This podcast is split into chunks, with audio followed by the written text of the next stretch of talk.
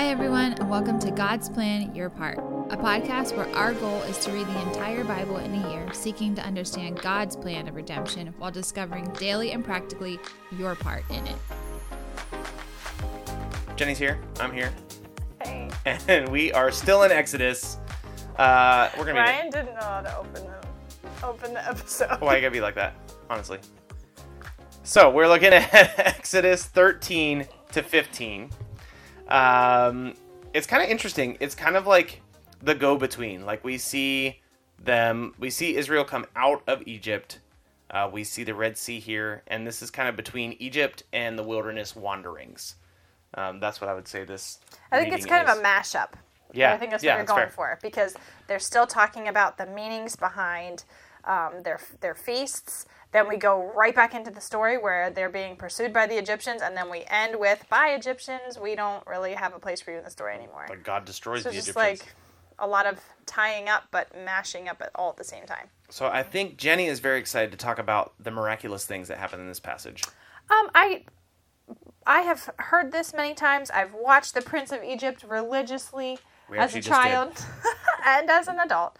I just think what's really cool is there are so many miraculous things going on in this, and what is really easy to do is just continue to read over it or just think about the story and just gloss over the fact that wow, God was actually in like he was protecting them in such crazy ways like this huge pillar of fire and pillar or cloud pillar is just like helping them get to where they need to go like guiding them through to the sea. And like i, I just think that's incredible. Like if i was considering myself in that place and i'm being guided around by this massive pillar of fire that nobody can explain that's crazy. Like that is very insane. It's not normal. Like there's no explanation of it. I just think it's really cool. Um, and then also just with the parting of the waters, again, we know this story, we've heard it, but it's just it's an incredible act of God's power that I think just gets overlooked a lot. Like a freaking sea opened and was dry as they walked across. I was telling Ryan earlier, I think I would have been very hesitant to even walk through. Like, nope, I am not going in there. Um, just for my own fears. But yeah, God's power is just pretty intense in these situations. One of the most dangerous things to biblical narratives is the fact that you've heard them before. yeah. Um, because you're, it's very easy, even when you're reading, at, at least I found in my own life, even when you're reading, oh, I know this story. And it's just like, blip, blip, blip, blip, blip, okay, done. And you skip lines and you skip words and you, You want to think about what they dig mean. deeper, but it's like, wait, there's so much right here. Yeah. Um, so don't skip the miraculous. There is many, many miracles that happen in these couple of passages. I mean, if you even if you heard present day of those instances happening, people would be like, "There's no way. There's no way that happened." But like, that's how God acted on behalf of His people. That's really cool. It's interesting because when you make a statement like that, like Western Christians would say, there's no way. There are many believing Christians in Uh-huh. the world today that would not say there's no way. Well, I instantly thought of our our friend in Mexico who Mm-hmm. experiences like what seem to be very miraculous situations all the time. Might not be to the extent of um, a sea opening up. However, just like things happen, he's just like, well, yeah, of course. So that's our friend Lalo. He works in uh, Juarez, Mexico, and he sees miracles regularly. And I remember one time I talked to him about it. I was like, "Hey, like, are you just like constantly surprised?" And he was like, "No, I serve the Lord." Mm-hmm. And I was like, "Oh, right, yeah, Yeah. yeah, I have faith like that too, for sure." But just what's really cool about these passages is that it is undeniable how powerful God is, but we're just so quickly we can just quick read over it like, oh, of course they walked across an ocean or uh, across a sea. Of course they were led by this massive pillar of fire. Of course Pharaoh was held off. Like that doesn't just happen, guys. That's not the norm. So this might not be as exciting, but in chapter 13, uh, in chapter 13, there's like this explanation of the feast of unleavened bread. That's the Well, heading in uh, the Before you keep going, I Oh, think it is yes. confusing, so it's good to clarify chapter 13 because Yeah. there's parts of it that are like, wait, what? Okay. So it's good that you're clarifying that. Oh. Because you said it's boring, but like, Oh. not as exciting, but it's definitely good to clarify because that's easy to gloss over too. So God is basically instituting how this feast is going to work, but twice in the institute of this feast. So there's 16 verses, twice in those 16 verses. Uh, verse 8, you shall tell your sons on that day, it is because of what the Lord did for me when I came out of Egypt. That's verse 8. Verse 14, and when in time to come your son asks you, what does this mean? You shall say to him, by a strong hand the Lord brought us up out of Egypt. You'll start to see this developing theme of you must tell your descendants, your kids, Your the stories. You have to tell them what I did for you because that will cause them to honor me. And I think that's like that's an idea that I'm really encouraged by lately um, because I think like constantly generations that have seen God do amazing things they're getting older, right? Like the the people in your life that you see as incredible, um, faithful people, they're getting older, and as they get older, their stories go away, and those stories get lost. And God understands. Don't let those stories get lost. Like, hey, you saw the Red Sea part. Make sure you tell your kids about that. um, we most likely are not going to see an ocean part. You might, but probably you won't but you have seen the Lord do powerful things in your life. That's your testimony. That testimony has power. You shouldn't be ashamed of it. You should make sure you tell people about it, particularly people that are not in your same age space, uh, because that is what glorifies God. And it helps to remind us that God's not trapped in Exodus, God's not trapped in Genesis. God is moving and working and empowering and emboldening today and you've seen it happen, so make sure you tell people about it. My sermon is done. No, I think that's really good though, because I think that even happened when we think about Joseph, right? Yeah. Yep. The stories weren't told, and it's it explicitly talks about that at the beginning of Exodus that the, the people of the land they forgot about Joseph, so his legacy didn't really last in the eyes of the Egyptians, which ultimately landed all of the Israelites in slavery. Um, but I think that's even true of our own lives too. I've seen I have seen God show up in my life so many times that just like doesn't make sense to my human mind as to like how the situation even got to be or how he overcame situations in my life that were just very stressful or whatever. Um, and I've seen God come through on my behalf in those situations, and I'm so thankful. But it's not too long after that I forget that He came through for me there, and I start throwing my hands in there, like, What are you doing, God? Where are you? Why aren't you helping me with this? But yeah, remembering those things, like writing it down, telling, like, we we try probably not as often as we should, but we try to even just like talk to our kids and say, you know what, like, guess what God did today, or guess what, what Jesus did on our behalf today. Like, I don't know, but it like encourages the next generation to to also like seek the Lord for those same provisions and those same um, like rescue scenarios in a way. Uh, another thing, real quickly, that comes out of chapter 13, you'll see that God requires consecration of the firstborn of all living things. And there's this concept he introduces of redeeming those things uh, that you cannot sacrifice. So he talks about uh, redeeming uh, a young donkey, he talks about redeeming the firstborn male child. Uh, what that means, like when he says consecrate, he's talking about sacrifice the firstborn males to me. So the firstborn male sheep gets sacrificed to God. The firstborn male child must be redeemed. The way that you redeem that male child is you offer a sacrifice of a different animal in that child's place. Uh, so this is substitutionary atonement. It's a fancy word. Oh my word! You should see Jenny's face. Um, it's basically introducing the concept of something being sacrificed in, our place place. of, yeah. That's what Jesus does for us. That's not a concept that started in Matthew, Mark, Luke, and John. It's a concept that actually started in Genesis. We see it here in Exodus. Redemption is when something else dies in your place. That's what Jesus did for us. So that is another way. Like I, I feel like we're just hitting these over and over and over again. It's another way that the Bible is pointing us to Jesus. Mm-hmm. which is really cool because you don't always expect that or Right. yeah think you're going to come across it one final thing that i pulled from today was in chapter 15. This is the Song of Moses. And he's just like over and over again, just talking about how the Lord has delivered us. He's like basically pushed the enemy out of the way, all this stuff. But if you look at verses 14, 15, 16, probably does it go into the next? Nope. 14, 15, 16, it talks about all of these people groups that are hearing about what happened. So like word of mouth, it like it's a real thing. Like just like it is today, word travels very quickly. But all of these people groups are becoming like fearful of the Israelites because they're like, "Holy cow, like did you hear what just happened with them? Did you hear what they did to the Egyptians? Because the Egyptians are like no joke. Like they're a big deal." Um, so Egypt is like completely wiped out in every way, shape, form, including their military at this point. Um, so people are afraid of the people of God, of the Israelites. Uh, but what I was talking to Ryan to earlier, or what I was telling you earlier, was it's funny that they are fearful of the people when actually what they're truly afraid of is they're afraid of the power of God.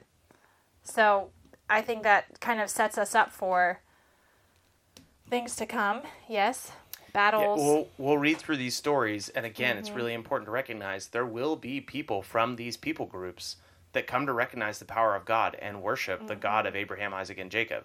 There are also people in these people groups who will harden their hearts and fight against God. Sounds familiar. And lose. And and God's own people will harden their mm-hmm. hearts and fight against God. So there's some really interesting things that are going to happen in the in the coming chapters. Um, I think that is that's probably enough from us today. I think, um, and I would say honestly, like the your part, like I got pretty wound up earlier, but I think the your part is share your stories. Mm-hmm. Do not allow uh, the story of what God has done in your life to be hidden. There are so many ways to share your stories, and that's not confrontational. That's not offensive. Like it's mm-hmm. like, hey, you know what? I actually saw the Lord come through for me today. Here's what happened. I'm going to praise the name of Jesus because mm-hmm. of it. Mm-hmm. And sometimes the promptings to speak those things into other people's lives, you might not know why, but God might be working in some like crazy way that you have no idea yeah. based on what you have experienced the Lord doing in your own life may impact their their own situation as well. So that's the challenge. Just like God told the Israelites to remember to tell their kids the stories, make sure you're telling the stories. Um, and speaking of stories, we'll be back in the story tomorrow. wow. All right. See you then. Bye. Exodus chapter 13. The Lord said to Moses, Consecrate to me all the firstborn. Whatever is the first to open the womb among the people of Israel, both of man and of beast, is mine. Then Moses said to the people, Remember this day in which you came out from Egypt, out of the house of slavery. For by a strong hand the Lord brought you out of this place. No leavened bread shall be eaten. Today, in the month of Abib, you are going out. And when the Lord brings you into the land of the Canaanites, the Hittites, the Amorites, the Hivites, and the Jebusites, which he swore to your fathers to give you, a land flowing with milk and honey, you shall keep this service in this month. Seven days you shall eat unleavened bread, and on the seventh day there shall be a feast to the Lord. Unleavened bread shall be eaten for seven days. No leavened bread shall be seen with you, and no leaven shall be seen with you in all your territory. You shall tell your son on that day, It is because of what the Lord did for me when I came out of Egypt. And it shall be to you as a sign on your hand and a memorial between your eyes, that the law of the Lord may be in your mouth. For with a strong hand the Lord has brought you out of Egypt. You shall therefore keep this statute at its appointed time from year to year. When the Lord brings you into the land of the Canaanites, as he swore to you and to your fathers, he shall give you. You shall set apart to the Lord all the all that first opens the womb, all the firstborn of your animals, that all the males shall be of the Lord's. Every firstborn of a donkey you shall redeem with a lamb, or if you will not redeem it, you shall break its neck. Every firstborn of man among your sons you shall redeem. And when in time to come your sons ask you, What does this mean? you shall say to him, By a strong hand the Lord brought us out of Egypt, from the house of slavery. For when Pharaoh stubbornly refused to let us go, the Lord killed all the firstborn in the land of Egypt, both the firstborn of man and the firstborn of animals. Therefore I sacrifice to the Lord all the males that first open the womb, but all the firstborn of my sons I redeem. It shall be as a mark on your hand, or frontlets between your eyes, for by a strong hand the Lord brought us out of Egypt. When Pharaoh let the people go, God did not lead them by the way of the land of the Philistines, although that was near. For God said, Lest the people change their minds when they see war and return to Egypt. But God led the people around by the way of the wilderness towards the Red Sea. And the people of Israel went up out of the land of Egypt equipped for battle. Moses took the bones of Joseph with him. For Joseph had made the sons of Israel solemnly swear, saying, God will surely visit you, and you shall carry up my bones with you from here. And they moved on from Succoth and camped at Etham, on the edge of the wilderness. And the Lord went before them by day in a pillar of cloud to lead them along the way, and by night in a pillar of fire to give them light, that they might travel by day and by night. The pillar of cloud by day and the pillar of fire by night did not depart from before the people. Then the Lord said to Moses, Tell the people of Israel to turn back and encamp in front of Pi Hahiroth, between Migdol and the sea, in front of Baal Zephon. You shall encamp facing it by the sea. For Pharaoh will say of the people of Israel, They are wandering in the land, the wilderness has shut them in. And I will harden Pharaoh's heart, and he will pursue them. And I will get glory over Pharaoh and all his host, and all Egyptians shall know that I am the Lord. And they did so. When the king of Egypt was told that the people had fled, the mind of Pharaoh and his servants was changed toward the people, and they said, What is this we have done, that we have let Israel go from serving us? So he made ready his chariot, and took his army with him, and took six hundred chosen chariots, and all other chariots of Egypt with officers over all of them. And the Lord hardened the heart of Pharaoh, king of Egypt, and he pursued the people of Israel while the people of Israel were going out defiantly. The Egyptians pursued them, all Pharaoh's horses and chariots, and his horsemen and his army, and overtook them and camped at the sea by Pi Hahiroth in front of Baal Zephon. When Pharaoh drew near, the people of Israel lifted up their eyes, and behold, the Egyptians were marching after them and they feared greatly. And the people of Israel cried out to the Lord.